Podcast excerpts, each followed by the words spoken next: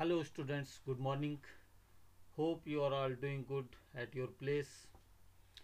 बच्चे, आज हम इस वीडियो में लर्न करेंगे techniques of management given by F W Taylor पिछले वीडियो में हमने सीखा था, सीखे थे इसके प्रिंसिपल्स ऑफ़ मैनेजमेंट वैज्ञानिक प्रबंध के सिद्धांत हमने लर्न किए थे और इस वीडियो में हम सीखेंगे टेक्निक्स, तकनीकें जो एफ़ डब्ल्यू टेलर ने दी। बच्चों एफ़ डब्ल्यू टेलर ने, जैसा मैंने बताया नॉट ओनली उसने फंक्शनल मैनेजमेंट के जो इसके सॉरी वैज्ञानिक प्रबंध के सिद्धांत दिए, बल्कि कुछ ऐसी तकनीकें भी दी जो वर्कर्स की, जो काम करने वाले जो वर्कर्स हैं, उनकी एफिशिएंसी को बढ़ाते हैं। बच्चे एफ़ डब्ल्यू टेलर का मत था कि हमें यदि उन तकनीकों का प्रयोग किया जाए तो हम वर्कर्स के जो कॉस्ट है, काम करने की जो है, उसको कम कर सकते हैं और प्रोडक्शन को मैक्सिमम कर सकते हैं। तो आइए जानते हैं कि वो कौन कौन सी टेक्निक्स थी जो एफ़ डब्ल्यू टेलर ने दी। नंबर वन फंक्शनल फोरमैनशिप क्रियात्मक फोरमैनशिप बच्चे, इस टेक्निक के अनुसार एफ़ डब्ल्यू टेलर सुजेस्ट करते हैं कि फैक्ट्री को दो भागों में विभाजित कर देना चाहिए। फैक्ट्री को दो डिपार्टमेंट्स में डिवाइड कर देना चाहिए। और वो डिपार्टमेंट्स कौन कौन से होंगे? एक तो प्रोडक्शन डिपार्टमेंट और एक प्लानिंग डिपार्टमेंट नब क्या कहता है एफ़ डब्ल्यू टेलर कि ऐसा करने से ऐसा होता है कि जो लोग हैं कुछ लोग हैं, वो प्रोडक्शन में माहिर हैं प्रोडक्शन करने में उनकी रुचि है और कुछ का जो रुचि है, वो योजना में है प्लानिंग में है। तो जो वर्कर्स हैं, उनको हमेशा ही प्लानिंग से जो है दूर रखना चाहिए ताकि वो अपना जो पूरा ध्यान है, वो फोकस अपने प्रोडक्शन पर कर सकें और जो प्रोडक्शन है, वो मैक्सिमम हो सके, ऐसा एफ़ डब्ल्यू टेलर का मानना था। दूसरे टेलर ने भी सुजेस्ट किया कि जो हमारा जो नियोजन को निष्पादन से अलग रखना चाहिए तथा नियंत्रण हेतु आठ फोरमैन होने चाहिए, आठ फोरमैन जिनमें से चार नियोजन में और चार प्रोडक्शन में होने चाहिए। उनका भी मत था। और वो कैसे होने चाहिए? जो सुपरवाइजर जो हैं वर्कर्स के ऊपर, वो उनका जो वर्कर्स जो उनका जो एक्सपर्ट होने चाहिए, जिस फ़ील्ड में वो काम करते हैं, उनका एक एक्सपर्टाइज होना चाहिए और स्पेशलिस्ट होने चाहिए। तो ये काम को उन्होंने कहा कि अलग अलग उसमें डिवाइड करते हैं तो हर एस्पेक्ट में अलग अलग उसमें स्पेशलिस्ट होगा। तो टेलर ये सुजेस्ट करते हैं कि कोई भी फोरमैन है जो इंस्ट्रक्ट कर रहा है he must be intelligent honest and specialist and energetic होना चाहिए और उसकी उस काम में एक्सपर्टाइज होनी चाहिए, जो ऐसे जो है उसको वो कर रहा है। तो ही उसने कहा कि जो आठ लोग हैं, आठ फोरमैन होने चाहिए, यानी कि प्लानिंग में चार प्लानिंग में और चार प्रोडक्शन में होने चाहिए। तो एक वर्कर्स को गाइड करने के लिए उसने आठ लोगों को लगाया तो उसका हम आगे एक टेबल देखते हैं। टेबल के आधार पर इसमें दिया गया है। कि प्लानिंग ऑफिसर्स में जो योजना का है एंड प्रोडक्शन में है चार चार लोग हैं, एक रूट क्लर्क का इंस्ट्रक्शन कार्ड क्लर्क है टाइम एंड कॉस्ट क्लर्क है डिसिप्लिनरियन है एंड इन प्रोडक्शन में एक गैंग बॉस है स्पीड बॉस है रिपेयर बॉस है एंड इंस्पेक्टर है एंड नीचे इसके एक वर्कर्स हैं, ये सभी से जो है ये ऑर्डर लेते हैं। तो इसको हिंदी में मैंने इस प्रकार से किया है, नियोजनाधिकारी। अब हम इसको एक एक को जो है वो डिस्कस करते हैं नियोजन विभाग को। सबसे पहले निर्देश कार्ड क्लर्क जैसा कि इसके नाम से ही पता लग रहा है एज द नेम सुजेस्ट इसका क्या काम है? कार्य के साधारण अनुदेशों को देने के लिए उत्तरदायी है। यानी कि to give instructions to carry out the job to carry out the job जो भी काम है, उसको करने के लिए उसको निर्देश देना है। एंड नेक्स्ट है कार्यक्रम, मार्ग, क्लर्क। तो जैसा इसके नाम से ही पता चल रहा है कि जो जो यहाँ पर जो क्लर्क होगा, जो रूट वो बताएगा, हमें उसको फॉलो करना है। And he is responsible to fix the steps वो कौन सा रास्ता होगा, वो बताएगा कि जॉब को करने के लिए सिक्वेंस कौन सा होगा, उस सिक्वेंस को, जो स्टेप्स कौन से होंगे and will be decided by the route clerk only and next है समय एवं लागत। क्लर्क, कार्य के समय तथा लागत को ये निर्धारित करता है।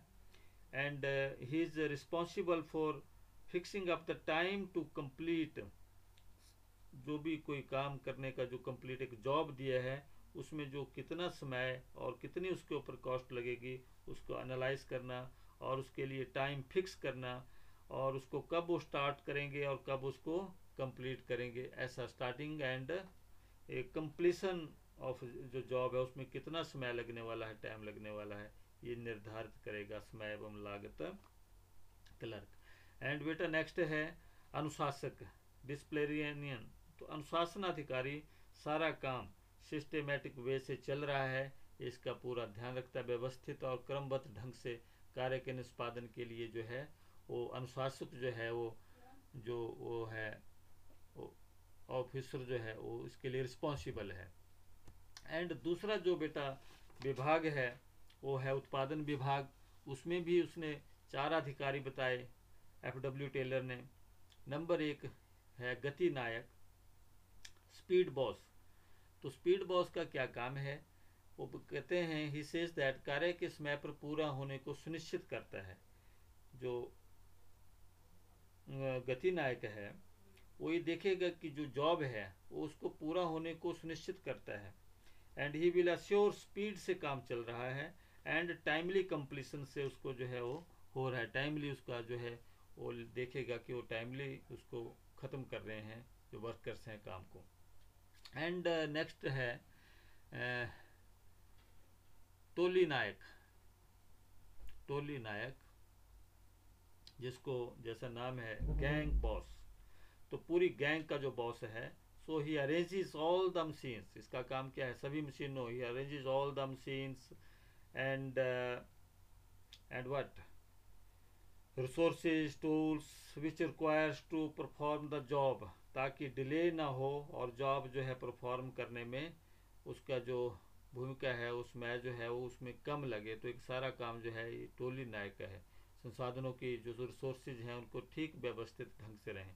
एंड नंबर थ्री जो है, वो मरम्मत नायक रिपेयर बॉस जैसा नाम से ये लग रहा है कि मशीनों व उपकरणों को कार्य करने की स्थिति में रखना, कोई भी जो है रिपेयर किसी में है तो उसको अप टू डेट रखना।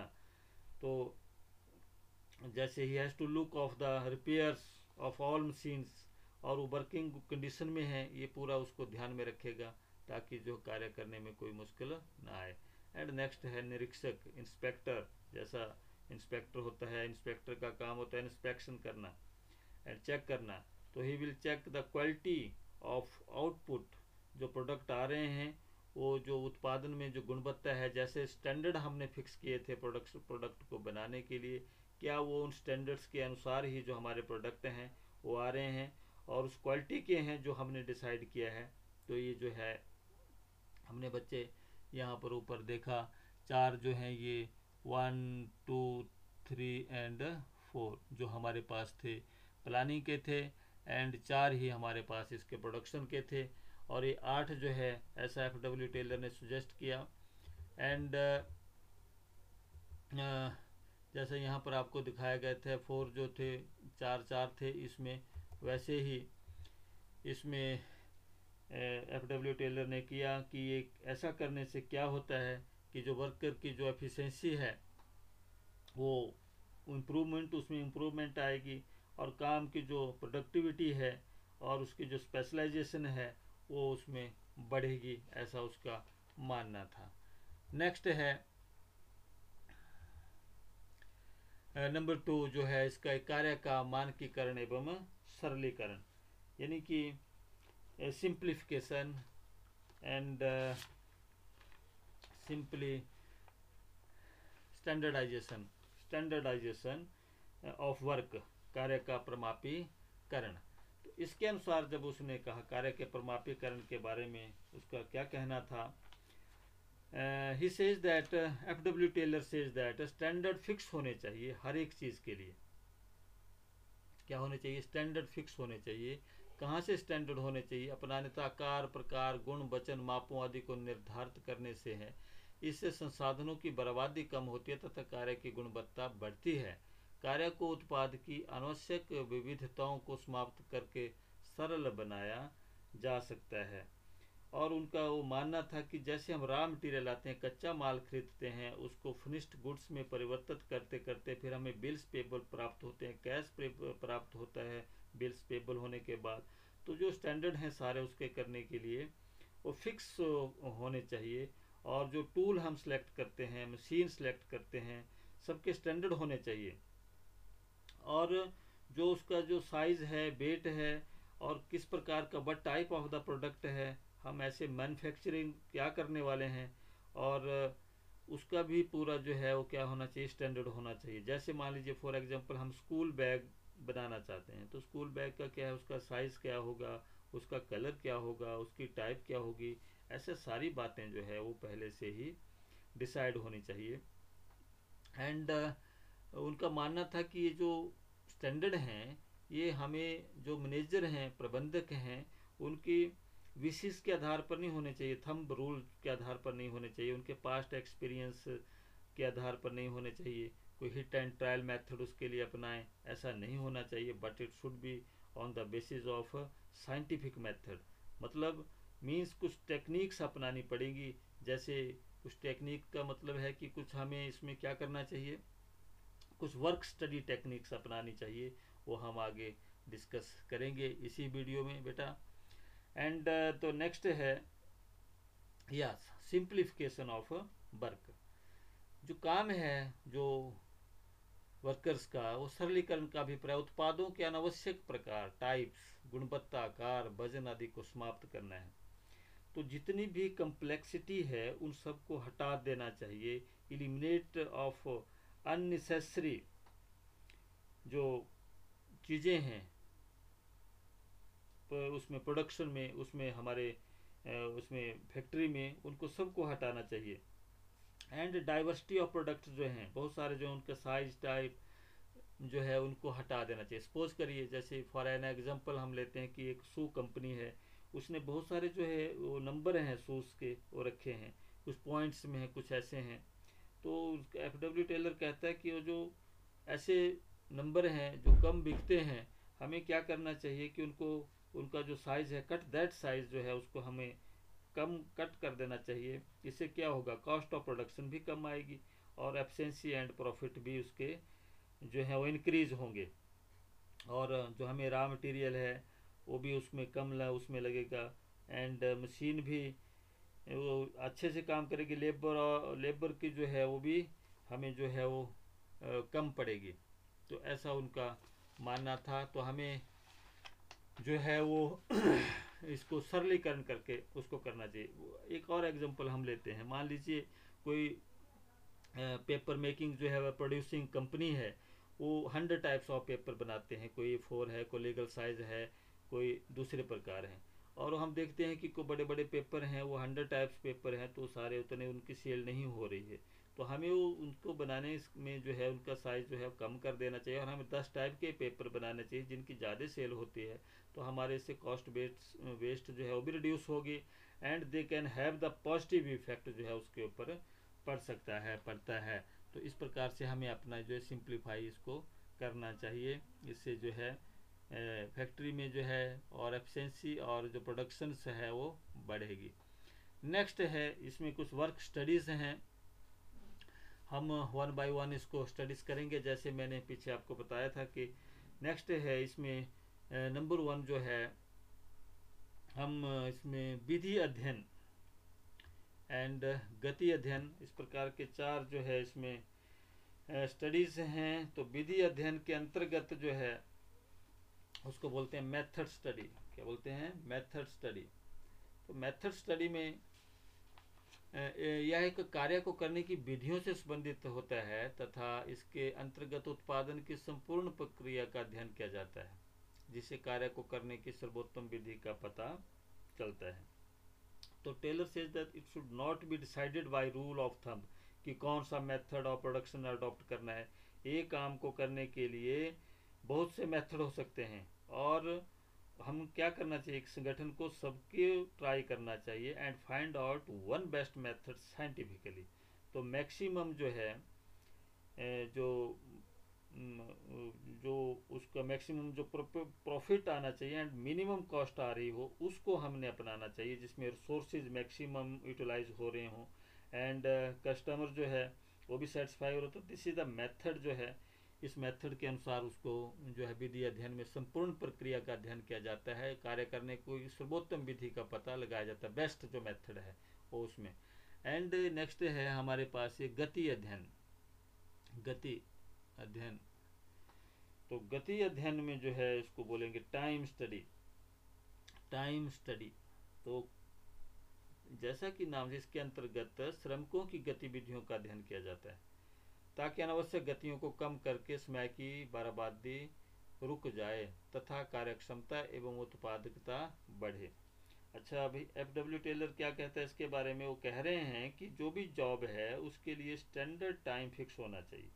या जो टाइम फिक्स करना है, उसको मैनेजर अपनी इंट्यूशन और उसको पास्ट एक्सपीरियंस के हिसाब से या हिट एंड ट्रायल मेथड से, के हिसाब से जो है, उसको नहीं करेगा कि इसमें उस पर्टिकुलर जॉब में जो है, वो कितना टाइम लगना लगाना है। तो उसमें जो स्टैंडर्ड टाइम फिक्स करना है, उसके लिए हमें एक standard time required to perform that a job जो है, उसको हमें ये करना है।